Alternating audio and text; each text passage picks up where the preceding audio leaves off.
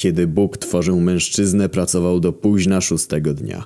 Przychodził obok anioł i zapytał, dlaczego poświęcasz tyle czasu właśnie temu dziełu? A Pan odpowiedział, czy zauważyłeś wszystkie szczegóły, jakie muszę uwzględnić, żeby go ukształtować? Musi być potężny, choć nie zrobiony ze stali. Mieć więcej niż dwieście jeden ruchomych części, które mają być wymienialne. I musi on funkcjonować na wszelkiego rodzaju pożywieniu, a nawet tylko na piwie. Musi być zdolny wypić ich osiem naraz. Wypić tak, by ich nie zwrócić i stać na nogach. A potem jeszcze ojebać dużego kepsa z ostra. A to wszystko musi zrobić tylko dwiema rękami.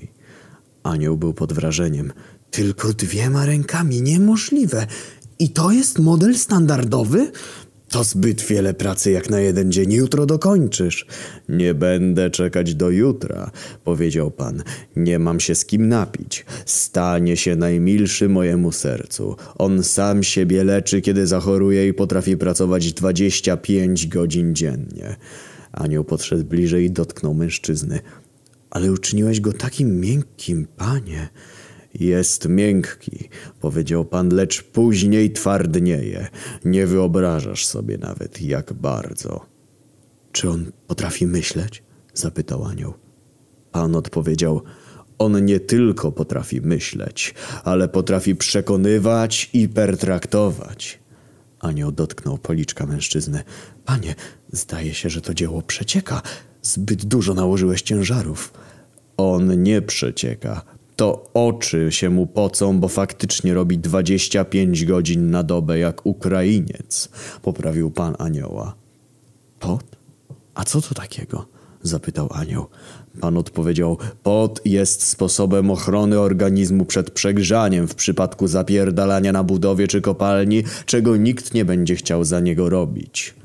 To zrobiło duże wrażenie na aniele. Panie, jesteś geniuszem. Pomyślałeś o wszystkim. Mężczyzna jest naprawdę cudowny. Rzeczywiście jest. Mężczyzna posiada siłę, która zadziwia kobiety.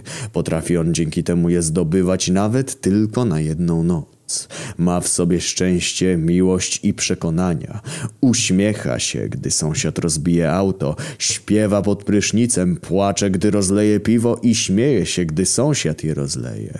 Walczy o to, w co wierzy. Sprzeciwia się niesprawiedliwości. Nie akceptuje nie jako odpowiedzi, kiedy widzi lepsze rozwiązanie. Daje z siebie wszystko, żeby jego rodzinie dobrze się wiodło.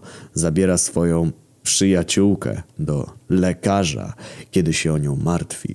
Jego miłość jest bezwarunkowa. Jednak warunki te nie są zbyt wymagające. Cieszy się, kiedy słyszy o pępkowym czy weselu. Boli go serce, kiedy umiera ktoś z rodziny lub bliski przyjaciel, ale znajduje siłę, by żyć dalej. Wie, że szybkie dziewczyny i drogie samochody mogą uzdrowić złamane serce.